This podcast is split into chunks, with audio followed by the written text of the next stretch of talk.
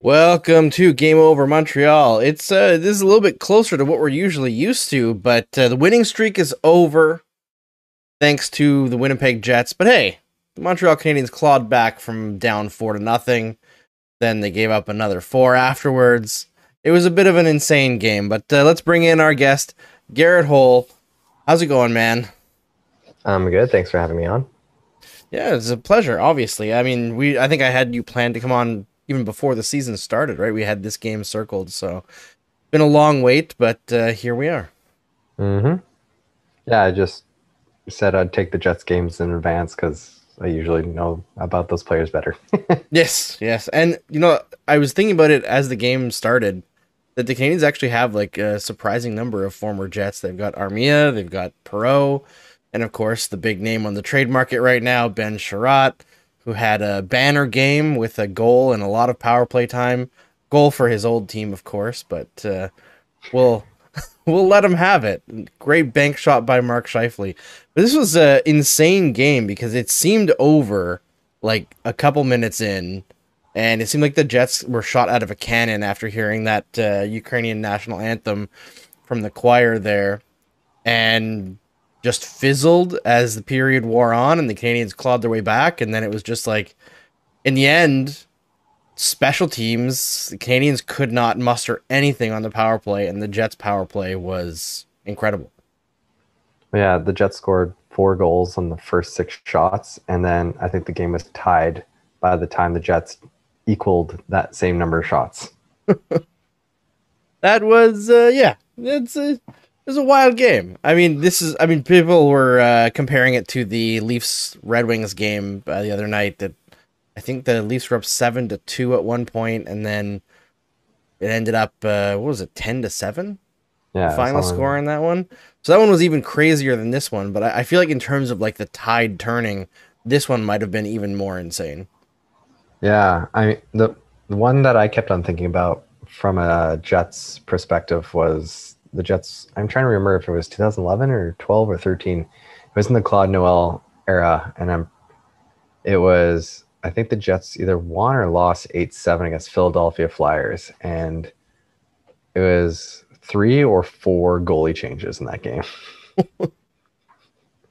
Wow. got- yeah, which got, when I was starting to think about the game, I started thinking about there was no goalie pulled this game, was there? Uh, yes, Sam Oh, yeah, Montembeault yeah, got yeah. pulled That's after right. it was seven. I mean, frankly, I think I would have pulled him a little bit earlier. I know he had a decent uh, second period there, but overall, uh, not great game for Sam Montembeault. Who, I mean, the, the thing with the Canadiens winning streak that they were on, and even before that, like uh, like as St. Louis took over, is both Montembeault and Hammond are playing really strong hockey, and I don't think that either of those goaltenders should be expected to continue that level of save percentage. it's just not natural. I didn't expect Montembeault to regress to the mean in one single game, but sometimes things like that happen.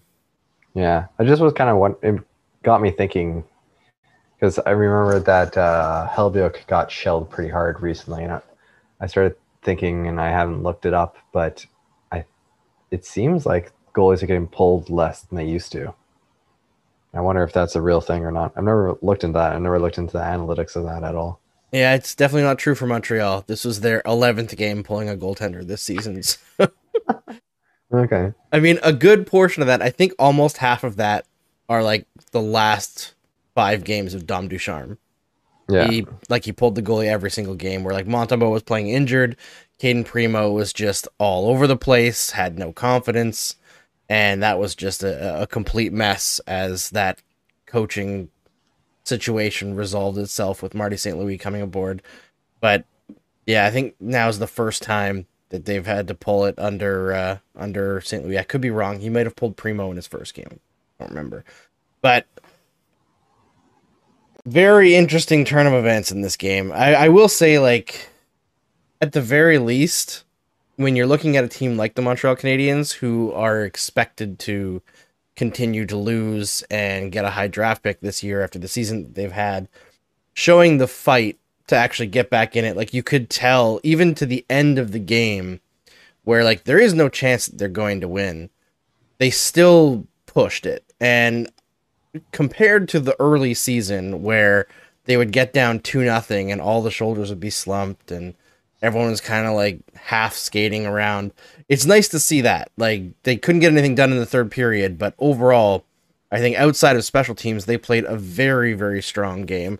I know that uh, according to Natural Stat Trick, the Jets only had one high danger chance at five on five through two periods, and the Canadiens had nine. So there's good things even in a loss, and like my go-to saying is always like you learn the least about a team during a blowout like Yeah. for or against because oftentimes things just happen a certain way and it's not necessarily indicative of how well or, or poorly a team was playing and i think this is like you could put that this game in that kind of category Oh my goodness! I just looked at the expected goals uh, timeline for the game.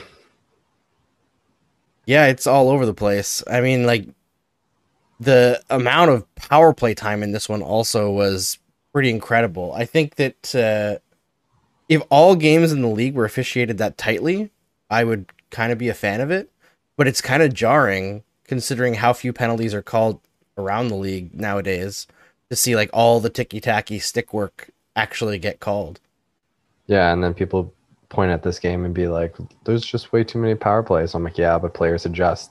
Look at the look at the playoffs where you know they let more go, but power play opportunities are actually the same in the power in the playoffs as they are in the regular season because players adjust." Yeah, exactly. And the thing is, we are living in the era now of the fewest penalties called in the history of the NHL. As long as that stat has been tracked, we I think this is the yeah tied for the second lowest power play opportunities in a season per game ever, going back to 1963. Hmm. Yeah, the last power plays. the last four years are the four lowest years ever. Jeez. Yeah.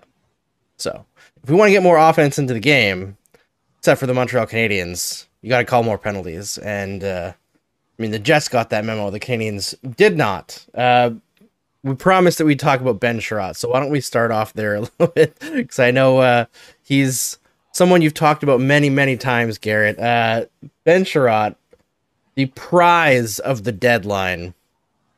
Why? Why do people Um, believe this? Because he's a power play guy now. Yes. I just I just looked at it and I think Ben Chiarot played more power play minutes in this game than he did in any Jets season. That's amazing. I mean, he should not be on the power play. Like, I understand they're trying to boost his value and say, like, oh, look, he can play in all situations, but he was a disaster out there. And I'm convinced that the fact that they started putting him out there to start every power play once the game was tied is that maybe they were thinking, we don't actually need to keep winning. Maybe- Soft tank. Maybe yeah maybe we could just play this guy and he could keep, continue mishandling the puck at the blue line and we won't get anything done on the power play. I know they did have like one little spurt where he was on there and i think he took a shot that kind of trickled near an open cage but you know that happens sometimes. Like he just cannot handle the puck. Like to me put uh, corey Schueneman out there i think that uh, at least he can move the puck a little bit. It, Chiarot has his uses offensively, like if he grabs the puck and just drives the net, but most of that's like uh, if he can partake in the rush, and there's not much of that on the power play, and his like his primary utility offensively is his big body and his ability to shoot, and if he's just handling the puck at the blue line and being a distributor, like it just doesn't play to any of his strengths, and if you're trying to boost his value showing him doing something very poorly doesn't exactly do that to me. I, I think I see why they might be playing him in the power play so much. So last season, he has one shot attempt on the power play and one goal. Oh, there you go. Hundred percent shooting shooting percentage. Scheifele Yeah. got a Gordie Howe hat trick. I mean, does that even does it really even count as a fight? They just fell over together. Did, did Scheifele even get his gloves off? He did, but I don't think it was to do anything more than to hold the guy's jersey. Yeah, that was Chris Wideman of all people trying to start a fight. I saw people being like, "Oh, he's getting him for what happened with Jake Evans last year." Like Chris Wideman wasn't in the NHL last year. he wasn't here for that. I don't think that's what it was about. I think it was just a frustrated player going after the player who was right in front of him. Um, Yeah.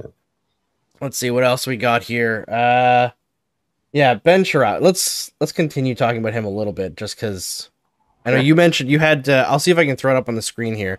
You had posted uh, in DMs a graph that you made back when the Canadiens signed Chiarot, which was it's just an evolving hockey comparison Yeah. with uh, another player. yes, I know you didn't. It's one of the automated uh, things that uh, evolving hockey does, but uh, comparing Ben Chiarot to another beloved former Hab, and like I was banging this drum as well when the Canadiens signed him. I got so much pushback from certain members of the media, but uh, Ben Chiarot is uh, an interesting character who, you know, had his time where he looked decent beside Shea Weber, but overall, even last year in the playoffs, which I know everybody wants to point to as the time that Ben Chiarot is amazing, if you go and look at the actual results while Chiarot was on the ice here, I'm going to put this graph up so that everyone can see, except for you, Garrett, because uh, you're on Zoom.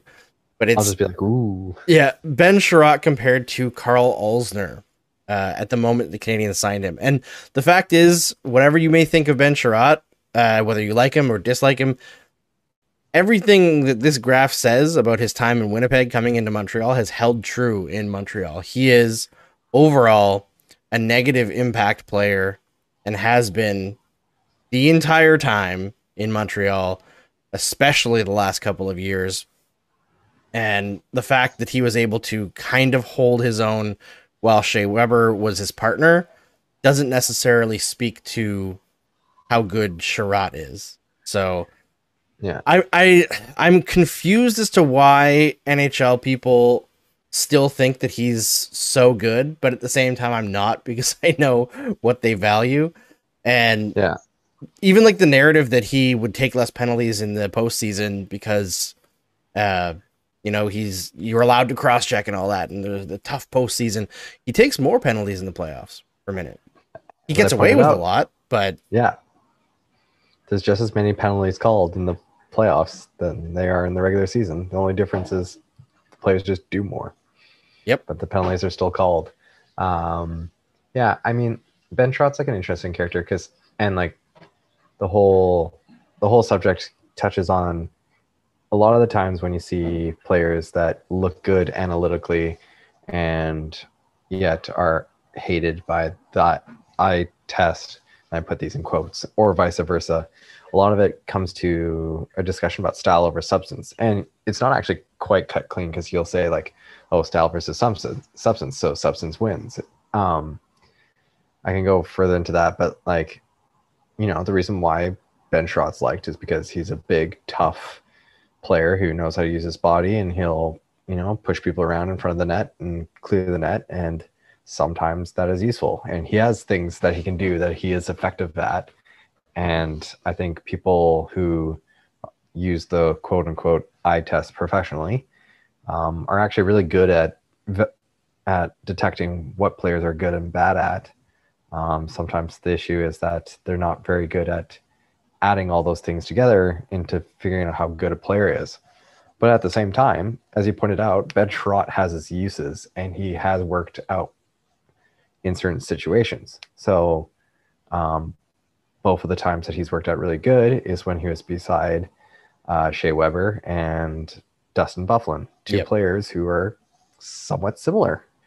And I think that's one of the things that sometimes the analytics um, community sometimes forgets. I don't think a lot of the people who are actually into the research and analysis are forget that. Um, maybe they don't quite often talk enough about it. Um, it's, it's definitely been discussed before, but like the results that we see, like that graph, are specific to the situation they're in, and they can be useful in certain situations. Um, but because like you know, like the aggregate value that a player is, like how good or bad they are, is in part into what situation there are. And like when people hear that, they might be saying like, I'm talking about like, oh, how high they are in the lineup or how low they are in the lineup. But it's like, it's like no, like let's say you're, you know, we all know Ben Chiarot's weakness. It's handling the puck. Um, the first thing I think I said to you when you asked me about what Ben Chiarot was like, I was like, I used to track zone exits for the Jets, and oh my goodness, he hurt my brain because of the fact that like he had he had more icings than the rest of the team, I think combined or something like that. Because all he can do is chip it and hope that it doesn't ice. And but sometimes, you know, playing the puck like grenade is not as bad of a thing, for example, on the penalty kill. You can't ice the puck and get in trouble for that. It works. So like that's like in a situation where it works out for him. So um, sometimes different skill sets can be weakness or less of a weakness depending on the situation. And I think Ben Chiarot can be useful to a team, um, not nearly as useful as the market thinks, and not in as many situations as the market seems to think. That's the way it is.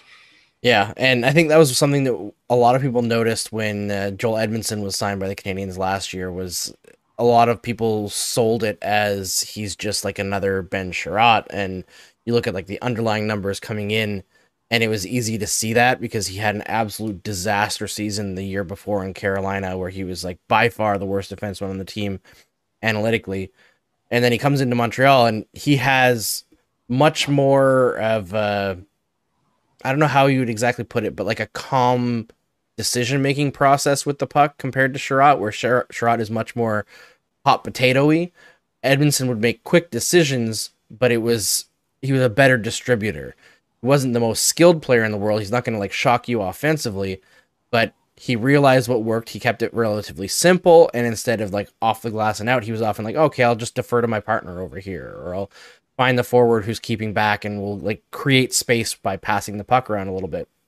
Yeah. Whereas Chiarot kind of struggles to make those plays, so it's that zone exit, not even him doing the exit, but him creating a situation that would create a clean exit that changes how Joel Edmundson is viewed versus uh, Ben Chiarot. And also, like, uh, there's a commenter here who's always on the stream. We love you very much.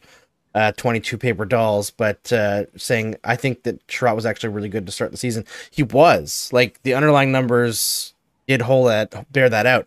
He was also playing with Jeff Petry, who had a disastrous start to the season offensively, but his underlying numbers remain strong. And Petry has been like he did a lot for Edmundson last year too, right? He has continually elevated lesser players throughout his tenure in Montreal. So it's it's hard to parse how much of that was Chiarot and how much of that was Petry. But I do think when Chiarot focuses more on like driving the net and trying to be an offensive guy instead of being the physical take no prisoners guy, he is a better player. Mm-hmm. No, and yeah, I, I think we realize that like you know players are good and bad at certain things and i would say it's not just about what they're good and bad at too. It's the decisions as you mentioned it's the decisions that they make as well. Like look at Edmundson and ben Chiarot. i don't think that if they're making the same decisions i don't think Chiarot would be actually much worse in making those simple plays. It's just the decisions he makes that leads to those um, plays whether or not um, and that's in part why you can sometimes see a player like him sometimes, you know, in spurts perform really well because maybe they start acting a little bit differently. And, but it also can be, you know, with the player that they're at. Like uh, one example I've used before is like, imagine if you're like a guy who's really good at, you know, breaking the cycle, um, being physical, getting uh, control of the puck and winning puck battles and clearing the net. Um, but you're not a very good puck distributor and or you're unlikely to make the decision to make the, the smart play in distributing the puck. But you're with a guy who is, and you know that he's good. And so you're like, okay, I'm to give it to him. Okay, I'm to give it to him. So, like, you know, Jeff Petry or something like that. You're like, okay, I know I should give it to him because he's good. So you just pass it to him, you pass it to him, and it works out. You know, uh, maybe you shouldn't always pass to him, but like it works out in the long run. Then all of a sudden you're with another guy, and you know he's still maybe better than you, but not to the extent that you're like not better overall player, but just um, better at you know That skill. that skill set. And you're just and you're both guys that like you know can break the play but neither of you are guys that are going to make the decision to really um, move the puck well. And so because that you start making different decisions than you would in that case. So it's not just like your capabilities but it's also the environment that you're in um, changes the decisions that you make and so that's one thing that like analytics unfortunately hasn't really delved too deeply in. Um, we've looked at it a little bit, and um, you can see like uh, some work that's been done on like different player types and like how you know that will impact the results. Um, where we look at a bunch of different microstats and we kind of like subcategorize people into di- different player types, and you say, okay, what happens when you get a passer with a shooter with you know a shot or um, a finisher or whatever, you know, like all those types, and you can start to see that there's certain patterns with certain player types and that certain players work well with each other. And part of that's you know skill sets where some guys are good at some some stuff but part of it is the fact that it'll impact your decision making.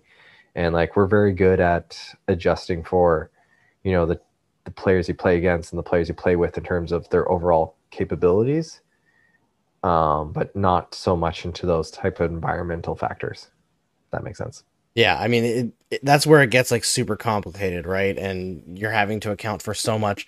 It's one of those situations where, like, working for a big analytics company in in the past, when you have so much data to look at and you're trying to account for everything, sometimes you've got so many data points and you're not even necessarily sure which ones matter that much. If you if you know what I'm saying, like how much does somebody being really good at stick checks matter in the grand scheme of like their defensive play, right? Is it good to have a lot of successful stick checks or is it more important to stick check a lot because even if you're not successful at stripping the puck, you're creating a disruption to the offensive pattern that's trying to to happen, right? Or is your stick checking too often like putting you out of position because you're reaching?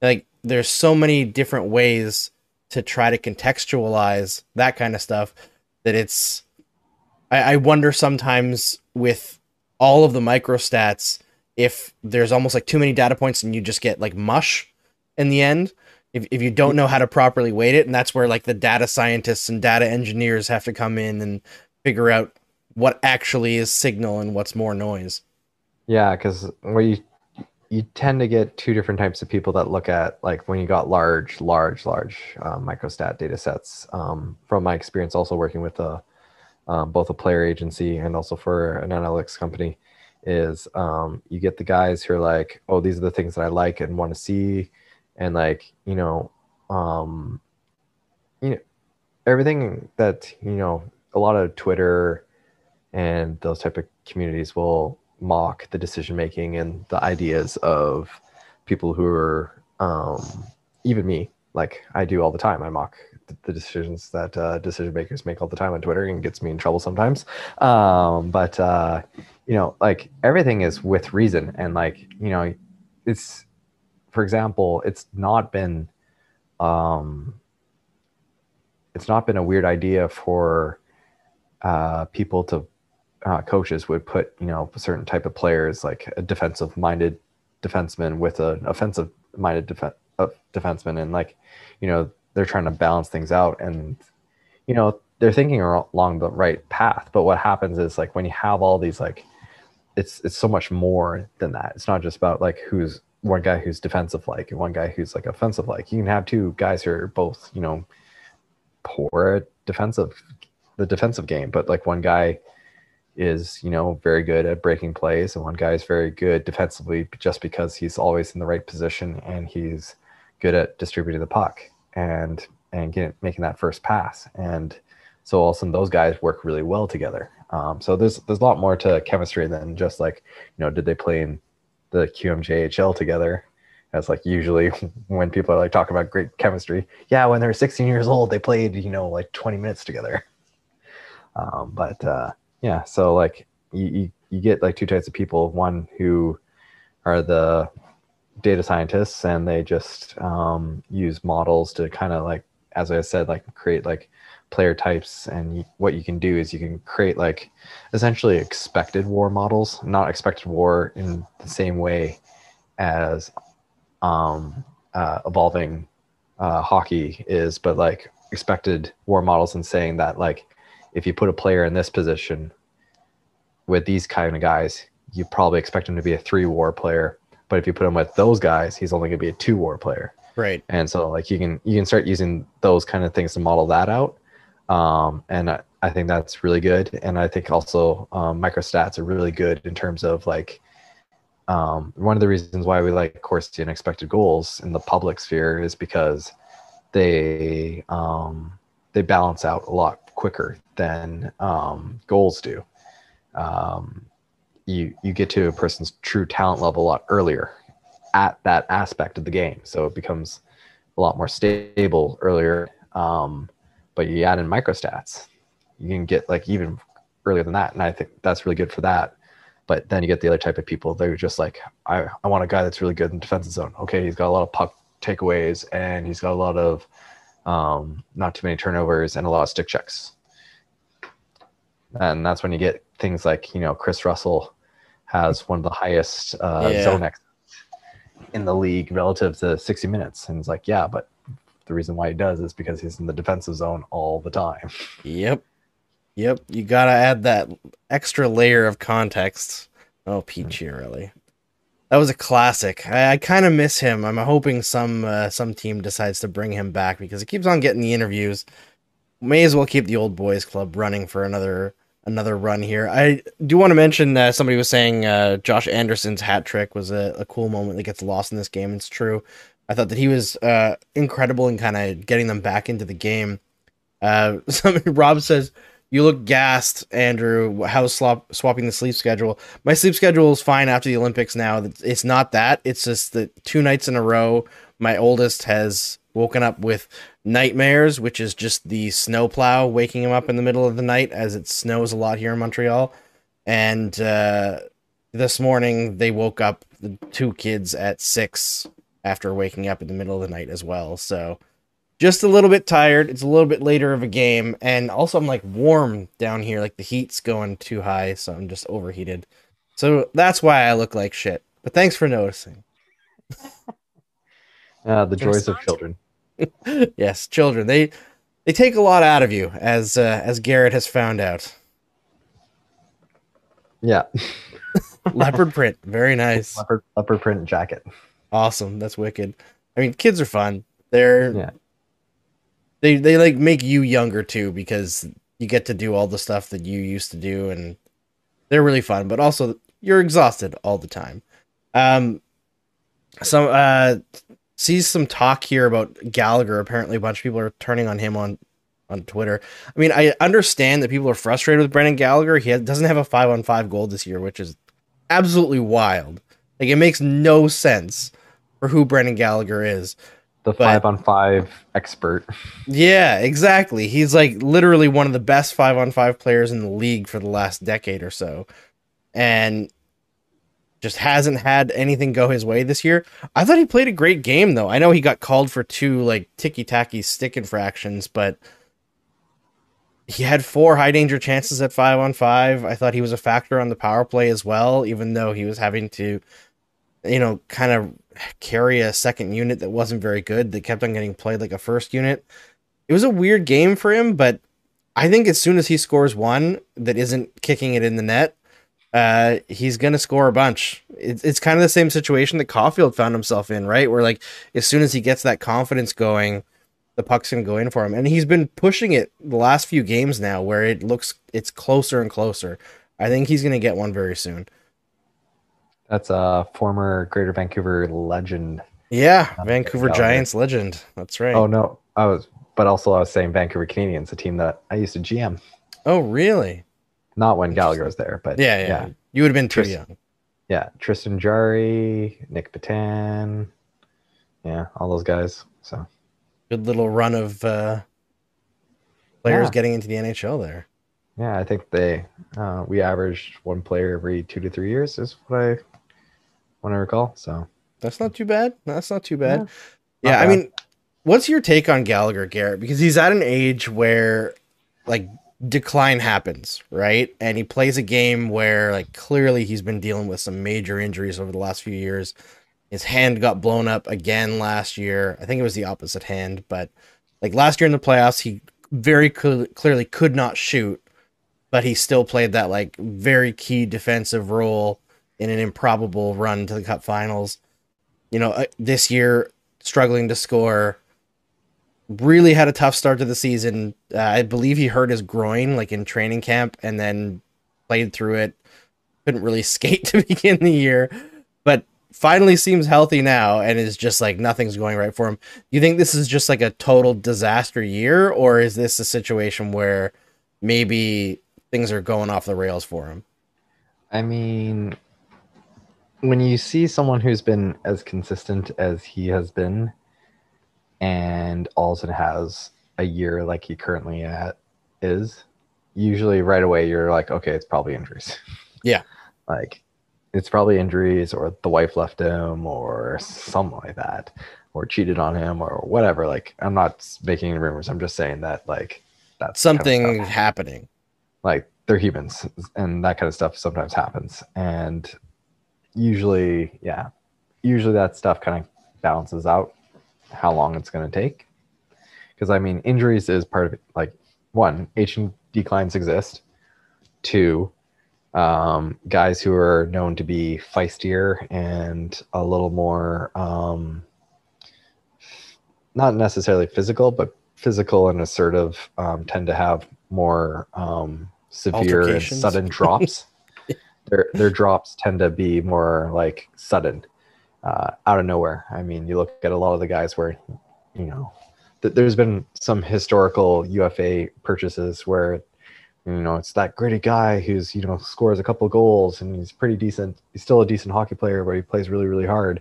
And then all of a sudden like those contracts never work out. And you know people will be like see grit doesn't really do that well and it's not necessarily like there were actually players that were pretty effective for what they were beforehand but they just those those those miles they they count and uh so like I said, age declines happen. Gallagher is the type of player that I expect the decline to be a little more stark than some others. But yeah, this drop is too significant for me to think that's something that's going to be long standing. Yeah. But then again, I said something similar about Blake Wheeler, and that turned out to be wrong. So Hey, he still puts up points though, doesn't he? yeah, Or is he not doing that anymore either? I haven't paid him a lot of attention to the Jets this Uh, year. the beginning of the season he did not at all, but uh, he has been lately. Um, I think, and someone was someone was making fun of the fact that I was saying like, "Oh, Wheeler's not been as good anymore," and they're like, "Well, he scored like five points in the last seven games." I'm like, "Yeah, with a 0.22 game score, he's basically Zack Kassian. Sweet." Yeah, he's almost at a point a game this year. 35 points in 39 games. I know that when I was doing some work for the Winnipeg Free Press, there was like a couple seasons in a row where Wheeler was trending towards being just like empty calories and I was like this is something that the Jets have to watch and like he's going to decline big time and then they had a season the last year that I worked there uh he they had a season where they split him from Scheifele and he had this huge comeback year by the underlying numbers and all of a sudden he was like a defensive wizard again and I was like is the problem just Mark Scheifele? Is the Yeah, problem always just Mark Scheifele? The Jets have three players: Mark Scheifele, Kyle Connor, and Blake Wheeler. And when the th- any two of the three are together, there is no defense whatsoever. Yep. And they used to have uh, Laine in that combo as well, where it was like just a lot of guys who are all offense, no defense. Yeah. It's a fun team. Yeah, I mean, if you're a fan, it's fun to watch. Yeah. And you got Connor Hellebuyck to save their bacon. They almost got Yeah. things done there in the playoffs that one year, but uh, couldn't seem to get everything to stick around, that's for sure. Here's the argument, though. So, has Connor Hellebuyck made things worse for the Jets by hiding the mistakes and the issues that they've had for the past three seasons. Yeah, I mean we've we've had that conversation about Carey Price for a long time now, right? It's like has did Carey Price make the Montreal Canadiens worse by extending like Michel Therrien's tenure, despite the fact that he was a terrible coach, or Marc Bergevin's tenure, despite the fact that he was like a wiffle waffle, middle of the road GM at best, and at worst he would make terrible calls. You know, yeah, it's maybe bad goalies are better for long term futures for organizations. I mean, not bad, but not excellent, I guess. I'm, I mean, they basically make and break coaching careers because look Yep. at every time someone wins Coach of the Year, check out their goaltender's save percentage. Yeah. Uh, commenter here about Gallagher saying that uh, probably because he lost Danault and Tatar and hasn't adjusted to his new role. I think there's an argument to be made for that for sure because, you know, Gallagher for a long time now essentially would come into every camp penciled in on the top line. And this year, when he came in, they put him on the third line to start the year, which is like pretty shocking. Like I remember being pretty shocked when they wrote out the lineups and he wasn't with either Suzuki or Dvorak. I believe he was with like Jake Evans to start the year. And I was like, is this really the best use of Brendan Gallagher? But that's what they tried to start the year and I think he he's pretty solidly on the second line now. But the problem is that no disrespect to Larry Dolphins, but Laurent Dauphin is not a second line center. And I feel like that's what's kind of spectacular about this run the Canadiens are on is they're doing it with a center line of Suzuki, Dauphin, Evans, and Poehling, and that's three fourth line centers. Is center the um, most overrated position in the league? I Is that what mean, you're trying to say? no, definitely not. I'm just saying it's impressive to win with that center line. I know, This- I know. there's a lot of pressure on Nick Suzuki, which has been the case all season long, and something that like I talked about heading into the season, that like losing both Kotkaniemi and uh, Danault, especially Danault, the insulation that he provides to the rest of the lineup by like that incredible amount of defensive work that he's able to do. It's been felt, you know, it's one of the many reasons why this team has struggled so much during the year. But I mean, I don't want to focus too much on the negative because there are a lot of positives over the last stretch here, and Martin St. Louis has them playing with a bit of fire that they haven't had all season. But yeah, this is still a team that has a lot of work to do. That's just the facts.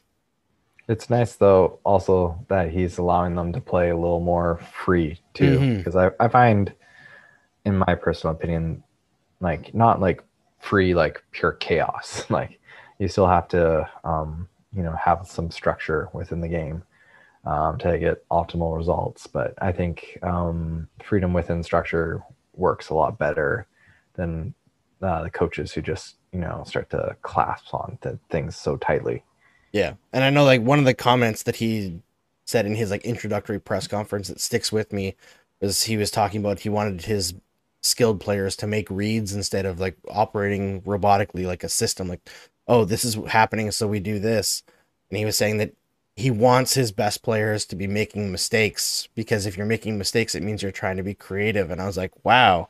I don't think I've ever heard an NHL coach say something like that. Like obviously you don't want horrendous mistakes like what Mike Hoffman did earlier in the game today but the fact that he's not going to bench young kids for trying something, I think, is something that is worth looking forward to. And like we've seen the immediate impact on Cole Caufield.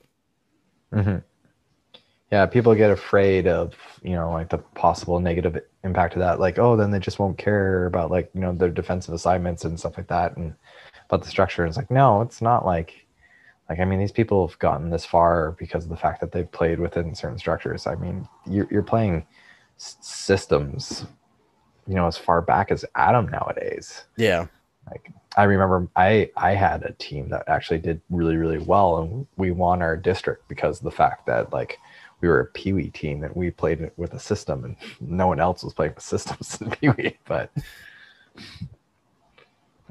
they work but they like, do. Yeah. you still you it it has to be a template not like a just overarching like everyone's just robots and just cogs in the wheel Yeah.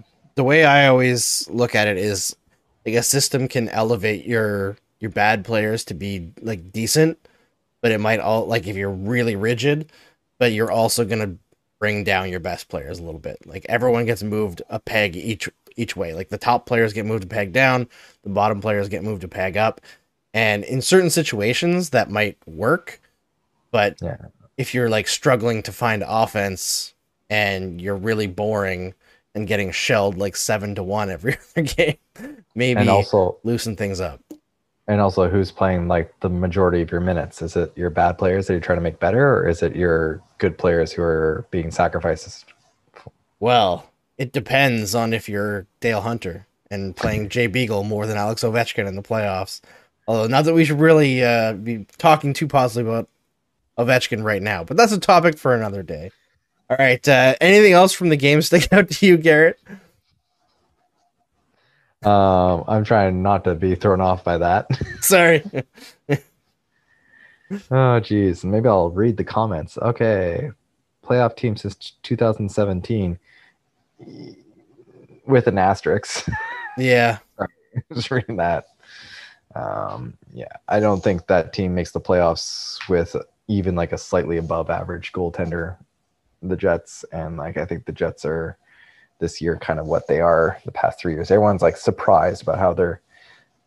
I I, I, I saw on uh, um, on thirty one or thirty one or thirty two thoughts where podcast where um, they said that uh, the Jets are surprised how they're not performing that well this year. It's like the team hasn't been that different for the past two years, two three years. The only difference is you know Helvig just hasn't been as godly.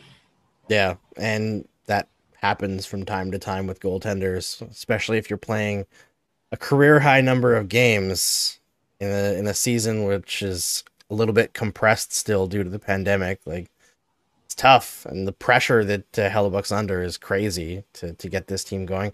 I feel like the to me the concerning thing for the Jets is like I feel like they peaked at the beginning of that time where they were making the playoffs and have just been trending not necessarily downwards but they went down real sharp and just stayed there and they're it's they have that combination of elite shooting and elite goaltending that makes them hard to predict but it's not a combination that necessarily wins anything Yeah, I so like it it comes down to the, my one and only article on the athletic. Um, there's different aspects to the game that causes you to win games. It's goaltending, or sorry, there's there's shot volume. Four, which is you know get as many chances as possible. Shot quality, which is make those chances as best as possible. Whether that's getting them closer to the net, getting them better angles, getting better passing opportunities and there's finishing, which is you know just being able to shoot hard and fast and accurate. Then on the opposite side, you got shot volume again. That's making less chances for the opponent as possible. Shot quality, that's you know reducing all those quality factors I spoke about before, and goaltending, being able to stop pucks more often than you should expect given everything else. Um, the reason why shot quantity ends up being a larger because like pe- people were very shocked at the i made a graph about how much of the nhl standings is luck how much of the standings is um is shot quantity how much is shot quality how much is goaltending and how much is shot um everything else. I think i said shot quantity quality. Yeah i think i said everything. Um people are they're like, oh, it's just because you know you're saying Corsi and expected goals are like really important. I'm like, well, the reason why they're important is because of this factor, and it's not because like in an individual game, like a lot of those things matter way more, like goaltending and finishing and such like that, as we saw today with you know the Jets scoring off of one third of their shots, um, that or one quarter I think was the end result.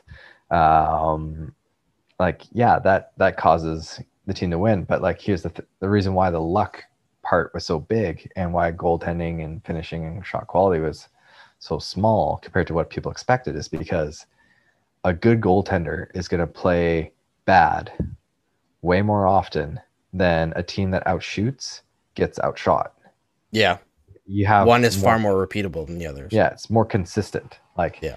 you know like yeah shot you want all those things you want shot quantity you want shot quality you want goaltending you want finishing but if all if all you're relying on is finishing and goaltending those are things that you know um, a guy who scores you know high percentile shots is going to go dry more often than um, someone who outshoots does. It's, it's just the way that it is. It's just a little bit more consistent. Um, and um, you want all of them. That's what creates champions. Is not, you know, there's no one other than maybe you know the Los Angeles Kings in history has been like a team that's like just lived off of just shot quantity only. Yes. won a cup. Yeah. But yeah, so you know that's that's just the way it rolls sometimes. the way Yeah. I feel like their first their first one especially, they were just like, we're just gonna have shot volume on our side, and I guess they they were great at defending shot quality. I would Yeah. say the LA Kings, and then they just added Jeff Carter at the deadline, and we're like, there's there's enough shot quality for us. We got it. We're Yeah. we're fine. We'll outshoot everybody fifty to seventeen and score two goals. yeah. it worked. They got two cups out of it. I feel like that the game has changed, and you can tell just from the way Da- Daryl Sutter coaches the Flames. Like there's much more focus on getting better quality chances now. And I feel like teams that play like the Kings, like you could see even towards the end of Sutter's tenure there, it like I mean the team got a little bit older, things weren't working as well, but it didn't like that style kind of went out. But it's you need that, and then you have to work on all the other stuff as well and obviously John Quick didn't really pan out as the best goaltender for the entire entirety of his contract, as the famous tweet says. But uh, yeah, How many more years than our goaltender being better than oh my god, and he's the backup now, isn't he? Who knows? Who Two more years left, I think. Still, poor John Quick. He's Better making than- his money. All right, I'll probably I'll probably wrap it there. It was uh, fun to talk to you, Garrett. Before we uh, close up shop here, you want to tell everybody where they can find your work? Uh, my work. I'm yes, your semi-reti- work. I'm semi-retired actually. Semi-retired. I'm basically like Bob McKenzie, except just not as popular and not as you know in it. But do you have a canned drink that we can try that you're hawking? The- The thing is, like, I was like trying to tell him, like, even before they came out, I was like, you have to do like a like jalapeno spice margarita. Like, come on, whatever. Jalapeno margaritas are good. I'm down They for are. that. Yeah. I feel like the thing is though, like one. yeah, I, I canned though. I we we had uh, Ramina Schla from uh, Scorch Stack try it live, and Yeah. she was saying uh, not not the best. Uh, the the the Bobby Margarita. I feel like it needs to be served over ice and maybe mixed a little bit. I feel like Yeah. canned mixed drink, it never really is what you want it to be. Yeah, I, I used to bartend, and um, when those like when canned cocktails first started coming in, I was like, none of them are good, but but a lot of them are actually pretty good at being an ingredient for a good cocktail. Oh, Mhm. interesting. Yeah. So we just got to spice it up. All right, you heard it here first.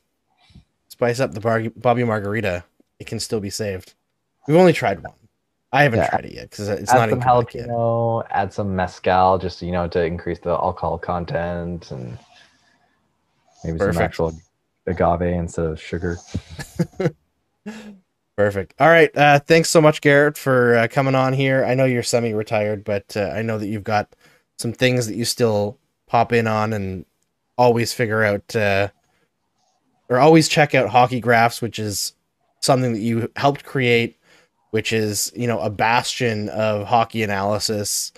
So, and also if you're interested in getting into hockey analytics, a great place to start out. They have mentorship programs that they do through Hockey Graphs as well. So definitely check that out. But uh, everyone, thanks for staying up with me to watch this stream, and uh, we'll see you on Thursday for I believe an even later game before we bring it back down to a normal time on Saturday. We'll see you.